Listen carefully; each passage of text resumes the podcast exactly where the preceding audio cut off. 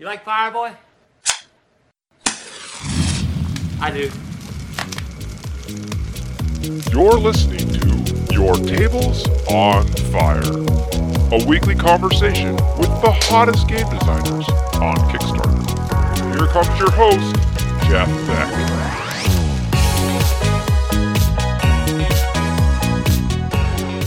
Well, hello. Thanks for tuning in to your Tables on Fire. This is episode number 41. Okay, if you turn to your left and look at your game shelf, you'll probably see this man's name. Today we have a very special guest. This is Don Eskridge, the founder of Orange Machine Games and the designer and publisher of Abandon Planet. Don, welcome to your Tables on Fire. Hi, Jeff. Uh, thank you. It's great to be here. Hey, we're, we're super excited to have you here. Why don't you uh, kick us off by introducing yourself? Sure. Uh, so, hey, guys and girls, uh, I'm Don. I let's see. Uh, what about me? I'm from Oklahoma. I've been in South Korea a while. I now live in Chicago. I'm a game designer, and about six months ago, I decided to become my own publisher. So I created Orange Machine Games, and now I'm making a new game called Abandon Planet. All right. So you you said you've been in Korea. What took you there?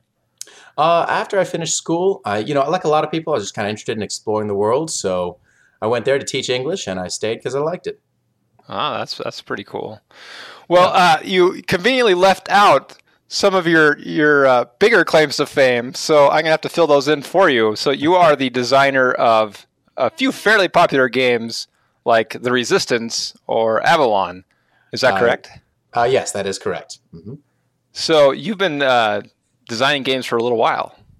Uh, yeah, for about so I guess professionally about six or seven years, kind of depending, you know, when you see it as Resistance as coming out. I first made the PNP in um, about summer of 2009, and I sort of published it on BGG myself, and it gained popularity and reviews, and then it was picked up by uh, Indie Boards and Cards and was published in 2010, sort of fall of fall of 2010. So, so yeah, to answer your question better. So yes, I've been basically all my life I've worked on games just because I love doing it. Um, but as a professionally like published designer, yeah, for about six or seven years.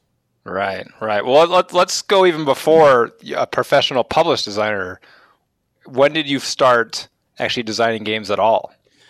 Hmm. Um. Since you know, since I was very young, I enjoyed just toying around. Uh, my sister and I, we would go. Our, our family would take road trips, and we would go to KOA camps. Are you familiar with those? Oh, oh yes. I was a youth in America. I know how those work. yeah. Yeah, I guess it's called Campgrounds uh, Over America. What is? I don't even know what it stands for. I, I, torture. That's all I remember. yeah, pretty much, pretty much. But anyway, you know, we would go and uh, you know we'd have Kool Aid, and my sister and I would play with cards. We would, we made a little game called Blast with a deck of cards, and each player would have four cards in front of them in a row. And basically, their goal was to make a pattern. So it could be a row, could be two pairs, um, could be a suit. So you know, it's not, too terribly complicated. Um, but each card, when you drew it, you could use its special ability. So, kind of like, I don't know if people are familiar with the drinking game King's Cup, but basically everything would have a special ability that you could use to like help your own stuff, blow up your opponent's stuff. And that was probably my first game that like I felt like my sister and I had made a game.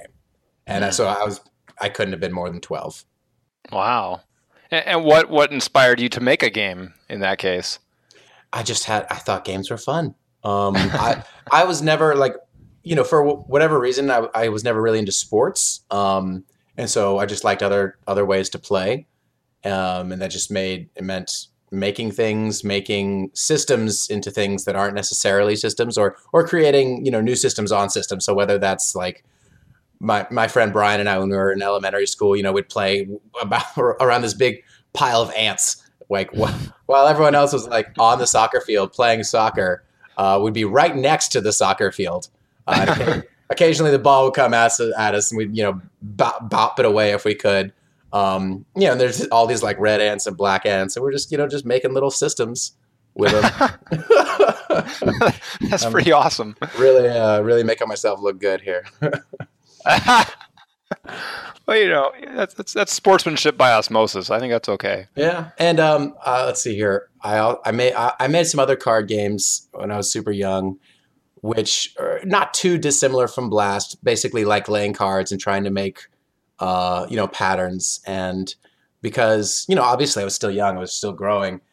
There was one where, in order to win the game, once you laid the last card, I'll try to remember.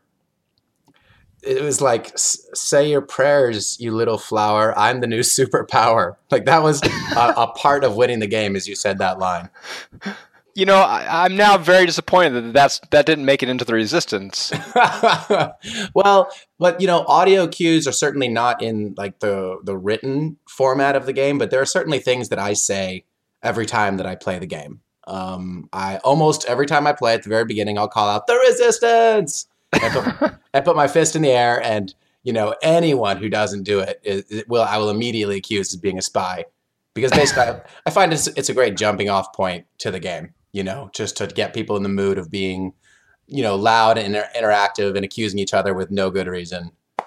Right. Um, and anytime someone like, uh, anytime a vote is not passed for a mission, I'll say, and you fail as a leader, now pass the leadership token across. And that, you know, that just makes them feel terrible, which I'm fine with. well, isn't that isn't that the whole point of the resistance? Is make people just feel miserable inside? Miserable until their fiery search for the truth wins, and then they feel great. So it's both. That's that's true. That's true. Well, you so you mentioned you know a little bit of the story of how resistance came about uh, with your Mhm. print and play, but can you go into that a little more detail? Like how, how did Indie Board and Cards find you, and and what was that ride like? Yeah, sure. Uh, it was it was definitely a, a really cool wild ride. Um, so yeah, I first came up with the game as just it was just sort of a flash in my head because of course I'd played Mafia and Werewolf and and I realized what if we trust people instead of distrusting them, you know, and allow them the opportunity to betray us. And I was like, wow, okay, that that works. And the and the kids, I played it with the kids at this uh, leadership camp that I was at. I played it with them and they loved it. And uh, one of the kids even said, like, this is going to be famous one day, and I'm going to know that I was here. And uh, I'm I'm Wow. Glad to say that uh, you know it worked out. So that was cool. But with uh, indie boards and cards, so I uploaded the game on BGG uh, just for free, um, because I wanted people to play, and they did. And then I released uh, a second version with some minor rules changes, some important ones like uh, for seven to ten players, the fourth round requires two fails. Like that's that was a really big Hmm. addition. And BGG contacted me. Well, first I kind of made efforts to get the game out there, and I did this remotely from Korea. Hmm, So wow. I, I went through a, a print and play service to try to get the game into uh, Z-Man's hands and Mhm. and a few others. Uh, turns out it went it went horribly. this is my first foray into uh, actually paying people to print things, and I, I hadn't set it up right. And the cards were printed in a way such that there was literally no way to fix them because if you if you were to like glue this one card to another card, you would then be destroying this other thing that's necessary. So that was that was painful. Somehow though, Z-Man did end up playing the game and he passed on it, which is totally fine. And then Travis of Indie Boards and Cards contacted me, and at first, you know, I wasn't sure. You know, he at the time he wasn't a like a, a big publisher, Mhm. um, but he I, I give Travis a lot of credit. He was persistent, um, and he won me over, and we entered the production process, which again was a, a major learning period because you know up until that point I had controlled every every part of the game. You know, Right. I'd worked with sort of a BGG. I wish I could say his, I wish I could shout out his name or his BGG username right now, but um, I worked with the guy at BGG to make graphics for print and play. Um, and so, of course, I was a big part of that. And so, for the published version of Resistance, you know, I certainly had some influence, but not not all the influence. You know, and as a designer, you're kind of power hungry. so that was a, learning experience, um, learning how to interact, how to realize what you can push for, what it's best not to push for, and I'm I'm very glad for that experience. And today, you know, over this over a series of games, uh, I've developed a good working relationship with uh, indie boards and cards. hmm But but now you're back with with your own company, Orange Machine Games. I am. So you're you're trying it out on your own. Is that just a hail back to the old days, or uh, I guess at its very core, you might call it that a hail back to the old days. The power returns. that's right? You you just wanted all the power for yourself. That's what it really Yeah. comes down to. I'm not, you know, I, I won't, I won't lie about that. But there, there, there are more reasons than that too. Uh, I would say it comes to one, um, the, resistance is successful enough that it, it gives me the chance. You know, It- it's not, it's not cheap to, you know, pay artists and pay for manufacturing. There's a lot of setup, and I'm thankful that because of resistance, I'm able to do that. And two, I'm a better designer than I was uh, five years ago. Over the Mm. course of my time in Korea, the things that I had published were, uh, you know, Avalon and other resistance expansions, but I was also working on a lot of ideas just on my own. Hmm. And I felt like I had enough of them that, so given, so one, I had a number of, of I, what I felt were strong ideas. Two, I had financial ability. And three, I had just moved back to the United States and was living in Chicago. I am living in Chicago. So it just seemed like if I were ever going to do it, now would be the time. hmm So I did. Yeah, well, so that leads us to Abandon Planet. So let's talk a little bit about that. Um, so I guess you know, for first off, for people aren't familiar with the game, can you give us the pitch? Yeah, absolutely. Uh, so it's called Abandon Planet. It's about escaping the meteor apocalypse and doing it with a partner. That's the sort of the core axiom of the game is that you can't win alone. Nobody can win alone. You need to collect parts to fix your rocket to blast into space, and you need to do that while the world is falling apart around you, uh, including meteors possibly hitting your own rocket. So that so that by itself, that's just a, a theme of the game. But what makes it cool uh, is two things, at least two things. One, as I said, you need a partner, which means that throughout the game, you are going to be trying to find synergies with as many other players as you can, so that the things you're collecting match up with what they're collecting, so that you two are the fastest to be able to fly off. Uh, two, you can partner with anyone except the people on your left and your right. So essentially, you have known enemies and uncertain allies. So you know who who you can do all who you have a nice excuse to do all these mean things to, and who and who you have a reason to work with, even if you don't necessarily like them or what they're doing. You know, I was playing a game just last night um, with some great people. Uh, it was a four-player game. So a four-player game is the only time when it's different. In a four-player game, you can't work with the person across from you. So essentially, you still have two options: the people on your left and your right. Right. And, um, by what you know, by whatever confluence of events, uh, the person across from me was not going to win, and he was screaming to the people on his left and right, "Don't go with him! He's playing you! He's playing you against each other! He's just going to walk with ever with whichever one of you gets there first. And I said to him, "You know, dude, ask them if they're okay with that." And they were both like, "Yeah, we are. We don't have to like it. Nobody said we had to like it, but this is how we win." so it's what I like about the game is that it creates those situations where you create teams, you betray teams, and you have to act opportunistically. You know, in Resistance, people, you know, with the metagame of Resistance, you come to not trust anyone who's good at the game because they're, they're good at lying to you. Mhm. Whereas in Abandon Planet, you're rewarded for all those skills that make a good Resistance player. If, if you can figure out what other people need, what they want, and use the board and use other players to be able to work with them, you're, you'll win the game. Another really big thing that I like about the game is that multiple people can win. So if you're playing like an eight-player game, for example, which has the most number of players, uh, as I said before, you have to win with a partner. So a pair is always just two. It's never more. It's never less. Uh, but multiple teams can blast off in the same round. So that means that six people could potentially win an eight-player game. And I always love to give that ideal at the beginning of the game and be like, "Oh, this is going to be easy. You know, we're all going to win." And then watch it, watch it devolve, and only four or even just two players win. You know, even though if they just worked together a little bit better, you know, more people could have blasted off and survived. Yeah, that's pretty hilarious. Thanks. Well, so it seems to me that you are a master of creating these social moments, right? Like that's that's what's fun about resistance Mhm. is it's not and I, I don't take this the wrong way. Let me say the whole thing. It's not the game. It's it's what the game creates. It's the fact that I'm playing with my 15 year old and she's lying through her teeth to me, and it's you know it's this crazy moment. And it sounds like that's exactly what Abandon Planet is as well. Is it, it sets up this this social moment between myself and who I'm playing with. That's pretty incredible. So, how do you design to that space? What what does that look like? So yeah, I, that, that's a great point, and I totally agree. When I enter game design, I, I certainly do like like abstract games, games where you're trying to figure out a machine, a system.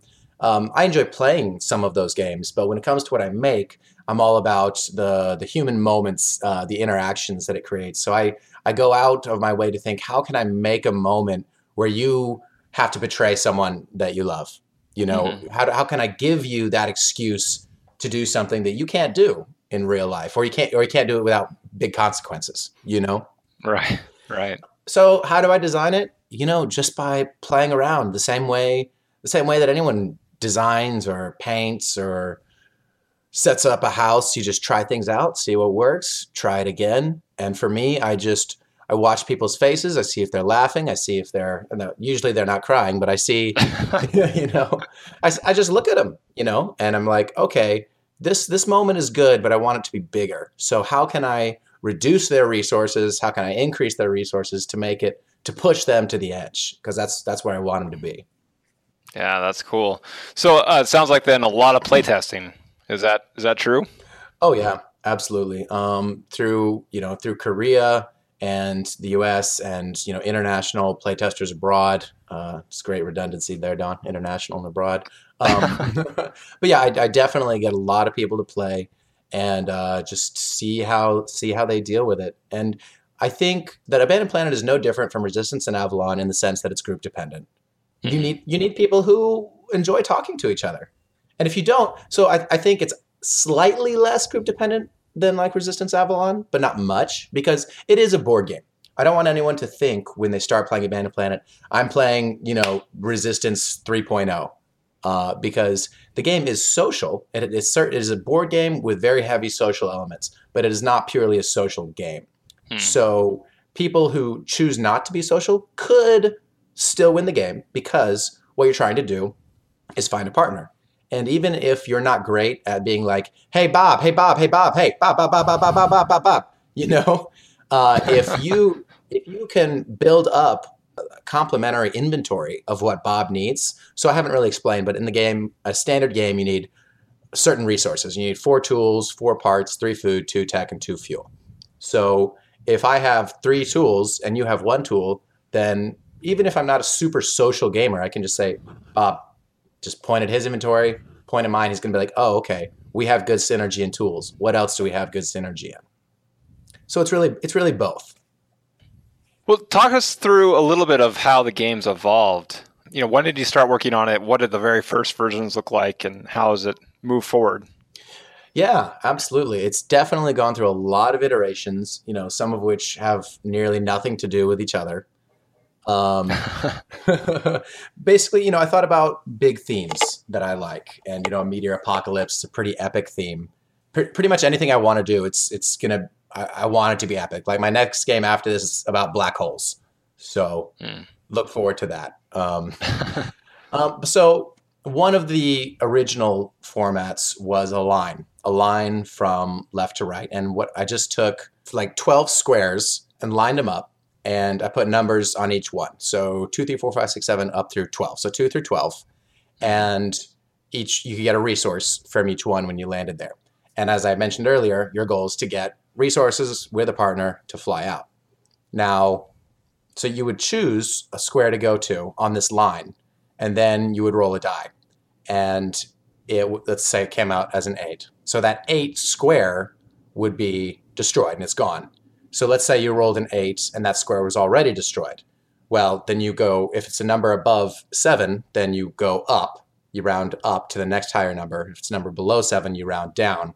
But the point is, the game started out as just a line and getting resources on that line and having that line be destroyed as you go. So things like, so that uses dice, obviously. And the dice element is something that was much heavier in the early versions of the game and as I got, as I worked on it, worked on it, saw players' reactions, and just got smarter myself, I realized I, I want to I want there to be luck, but I want the luck to be by the fact that you don't know what other players are going to do.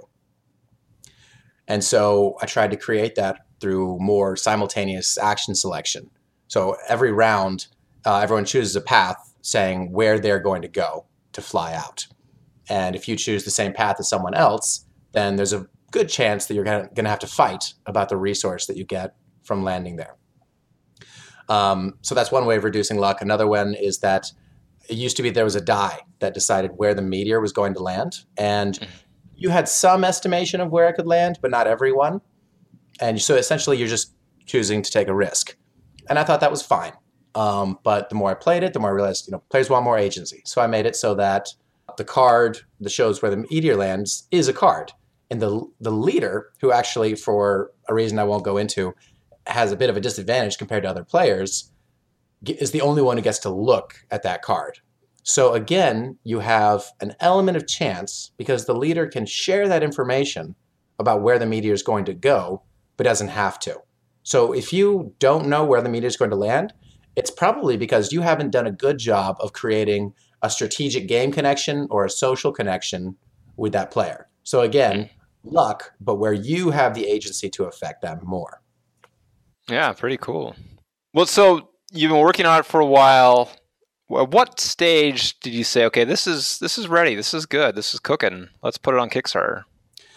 Um, so uh, bef- before I ever tried to put it on Kickstarter, and before I had returned from Korea, I actually did shop it a little bit uh, to publishers, and this was an earlier version of the game.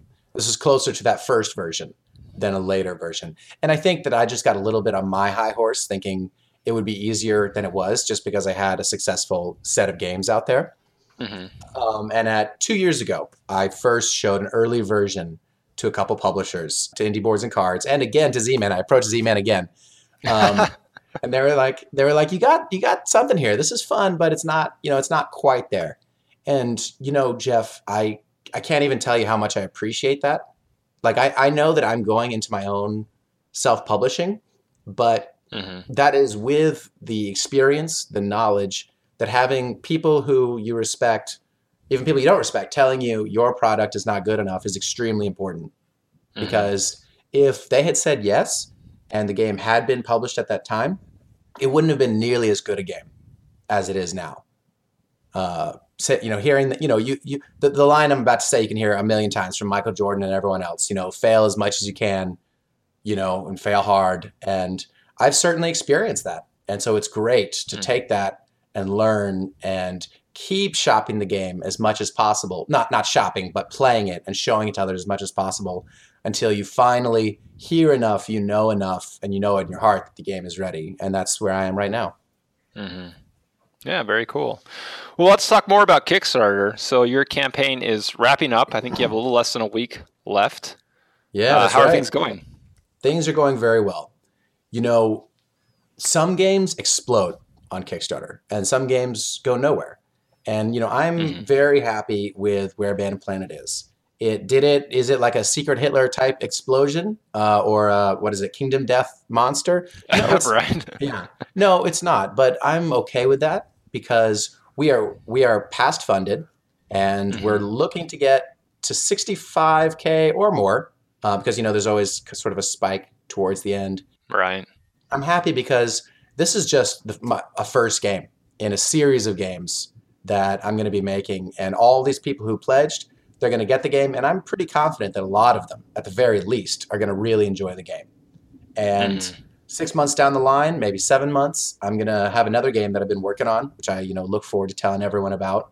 And so for me, it's the process of building a, a series of works that people, you know, get more and more excited about. So, am I happy with the Kickstarter? Yes, I am, and I can't wait to uh, upload a few more stretch goals here, probably in a few hours when we hit fifty-five thousand. Wow! Uh, you give us a sneak peek on what those stretch goals might be. Well, so the thing is, what's funny is that a lot of designers include not a lot, but I don't know. Some people include rules additions as part of their mm. stretch goals, and I think that's like ridiculous. Um, yeah, I mean, you are, it's like, are you kidding? You, rules, you're not paying more for rules. You know, you should have you should have had every rule that made your game great in the Kickstarter from the very beginning. That's how I feel about it. And so mm. the things that we're upgrading are the components. So our last stretch goal was a really nice insert that holds the box because we originally had like a cardboard insert uh, planned, and that was fine. But since we hit our goal, we're able to do that.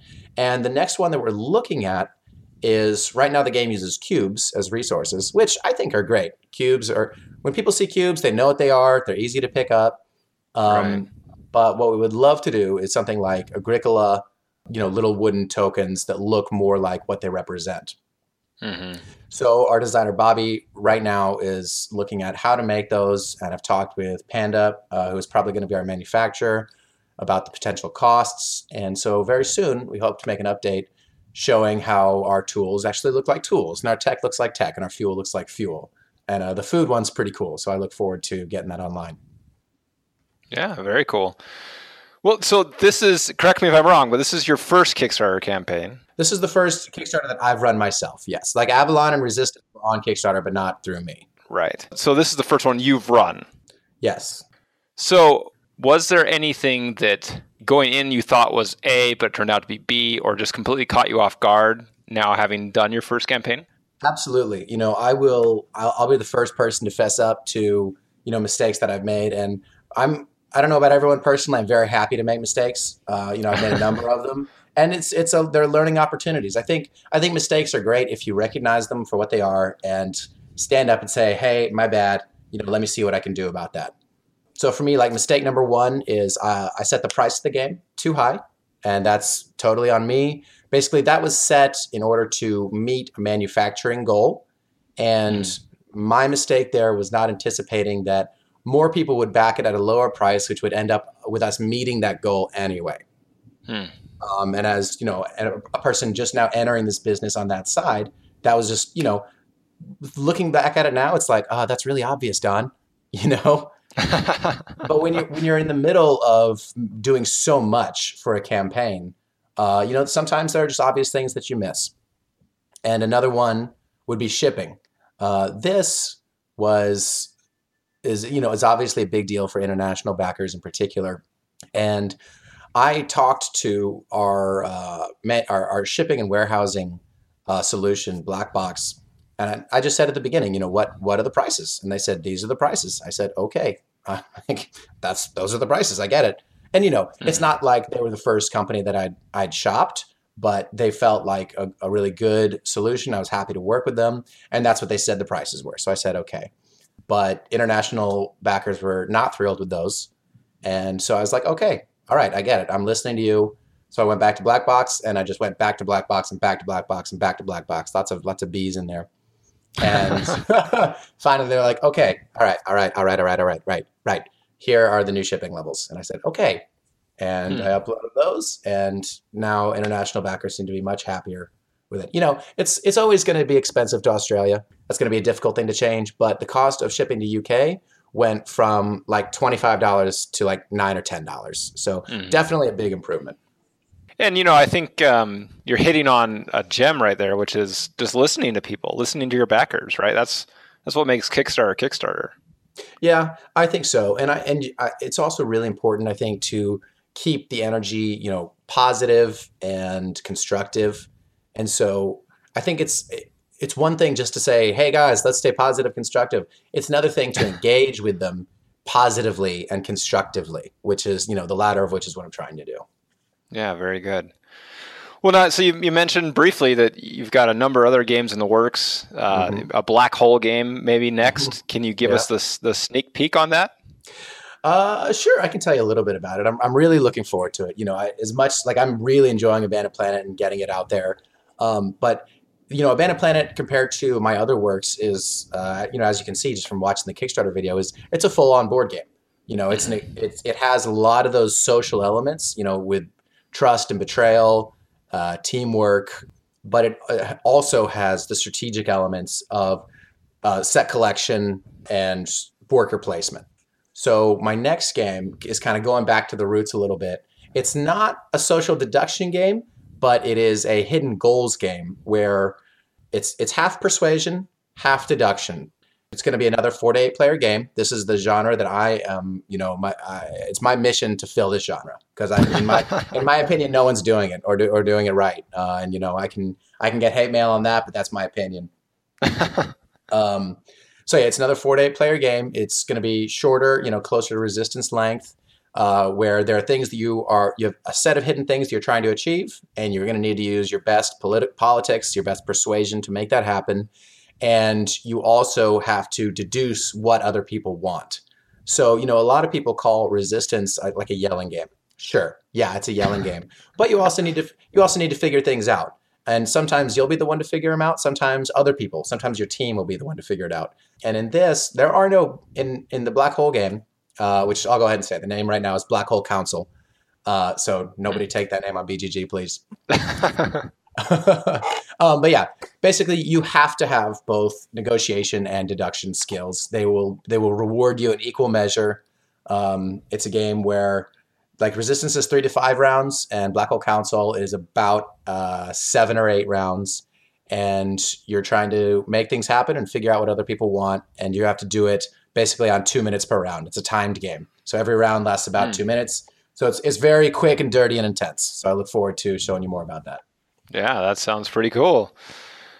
Well, so a lot of the listeners on your tables on fire are aspiring game designers. They're perhaps looking to launch their first Kickstarter campaign. mm-hmm.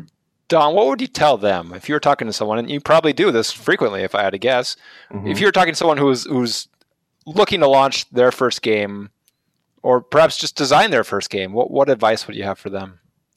Um, I would say so. There, there are the obvious things, which is play with as many people as you can.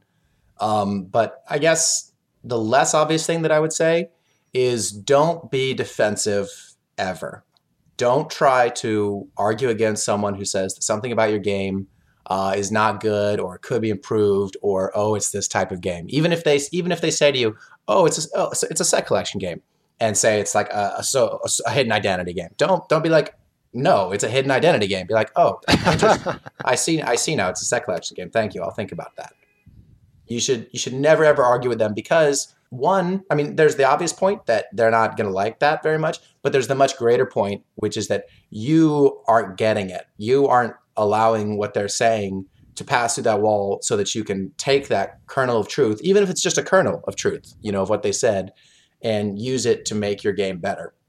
So when, if someone tells you your, your game's like not good, you know, or it's just this, it's just that. You got to be like, okay, yeah, you're right, and then just go back to the drawing board and and work on it again. Just don't stop. Hmm. That's that's hard to do. It is, it is hard to do. I've gone to a lot of places, to play games with a lot of people, and uh, you know, I, I played this one card game recently uh, with these guys, real nice guys, and I said, okay, so it's a so it's a, so it's a it's a light game, you know, and I didn't like love it. You know, it was a, it was a fine game, and so that Mhm. I said it's a light game, and you know their response was, "Oh yeah, you're right. It's not Agricola. You know, you're right. It's not Power Grid." I was like, I was like, okay, guys, uh, you're not quite taking this. You know? so yeah, do that. Listen, listen, write it down. You know, don't let it go, but let it go in the moment. hmm All right, very good. Well, Don, it's time for me to come clean with you, Okay. and Can't which wait. is to confess that this whole podcast is a ruse Oh boy. to convince designers to come play the game design challenge. Oh, okay. And I, I look forward to that. What is that? So here's what this is. So I'm going to pick a random game theme. I'm going to present that to you, All and then I want you to think about it, mold over, and uh, pitch back to me just off the cuff what that game might be. Hmm. All right. Okay. You up for that? Sure. Why not? Okay, very good. So I'm going to find a theme, and theme is going to be intergalactic half pipe. Intergalactic half pipe. So, what is a half pipe? It's a thing you can like snowboard on, but it doesn't have to be. A half pipe is like a pipe, but it's just half of it. So, I think that that would need to be important. Okay. So, it sounds like you know the intergalactic uh, group has created the best they could for a wormhole. It's like really not a good wormhole. Don't fly too high, or you'll fly right out of it. fly too high. So your sh- ships, multiple ships, so it's going to be a four to eight player game, are going to get on this and they're going to jet along. And obviously they don't like each other much. And so you're going at, at extraordinary speeds where the smallest uh, mistake can you send you flying off the half pipe. okay. And so I guess the thing is we need to create the interaction that happens there. Let me think about that for a second. Hmm, obviously, there could be th- things coming from the other side of the wormhole that you would need to uh, manipulate. So, I mean, it could be, it could just be like uh, a, you know, the, there, there are those race games. I don't know what they're even called, but I've played them before. Anyway, you're going along this wormhole and you need to fight each other somehow. So, you know, to just to think about a simple game mechanic, uh, every round, every player could choose the same time because that's another mechanic I love simultaneous action selection, just because I think games take too long, personally. Mm. Most do. And so I want to try to fit as much game into a short amount of time as I can, which I think, by the way, Abandon Planet really succeeds at because you can play an eight player game uh, in not much over an hour, which for mm. eight players is not bad. Yeah, it's pretty good. So let's say, for example, uh, you're going to choose how far ahead you go. Uh, everyone flips their card. So again, that's kind of leans back toward Abandon Planet. You know, if you hit the say, oh, okay, well, let's just let's just go with that for the moment. So to say you both choose a seven to show that you shoot ahead seven, you now hit the same spot, and now's a moment where you could be eliminated from the game. And uh, you know, just for fun, let's put in a, a dice element. You have three different dice. You know, you've got a blue die, which means that you're trying to avoid conflict, and you roll that, and it has a greater chance of going forward or backward. Uh, you have a green die, which has a greater chance of you being able to use a special ability, and you have a red die, which has a greater chance of being able to knock your opponent off of the uh, intergalactic half pipe. So each player, once they start that battle, is going to choose which die to use, and they can choose it secretly. And of course, there's a way to use more than two dice, or two dice or more, you know, mm-hmm. through some means. And then they both roll their dies. And before this, I suppose you could have a cosmic encounter type situation where you can ask other people to lend their dice to you and they have the choice of whether to do that or not. So that certainly brings in uh, a political negotiation element. So you roll the dice, and if one player is knocked out, then hey, let's just make it a social. Let's let's make it an elimination game. Something I would never do. Uh, you are eliminated. You are done. So what you what you've got here is a card and dice, fairly quick playing uh, social race game. So there you go. There's intergalactic half pipe. I love it. That's that's fantastic. I, am looking forward to see that on Kickstarter in you know the next few years from you. So well, forget Black Hole Council. That's next, man. Fantastic. Well, Don, it's been a real pleasure speaking with you. Yeah, it's been great. I've really enjoyed it. Thanks, Jeff. Yeah, very good. And uh, best of luck for the rest of your campaign and for future campaigns as well. Thank you so much. I, uh, you know, I really enjoy talking, uh, and I look forward to doing it again in six months. Absolutely, we'll have you back on. We'll get we'll get a recap of kind of the, the post from Abandon mm-hmm. Planet. We'll talk about, uh, you know, the Black Hole Council, and, and well, there you go. That sounds perfect. Well, that was Don Eskridge, the founder of Orange Machine Games, and the creator and publisher of Abandon Planet, currently on Kickstarter. You've been listening to Your Tables on Fire. Check out our website for a link straight to Don's game. That's www.yourtablesonfire.com. You can also follow us on Twitter at TableFire. We're on iTunes, Stitcher, Google Play, and Board Game Geek. Hit us up on any of those websites and give us a review. We want to hear what you think. Well, until next time, go light it up.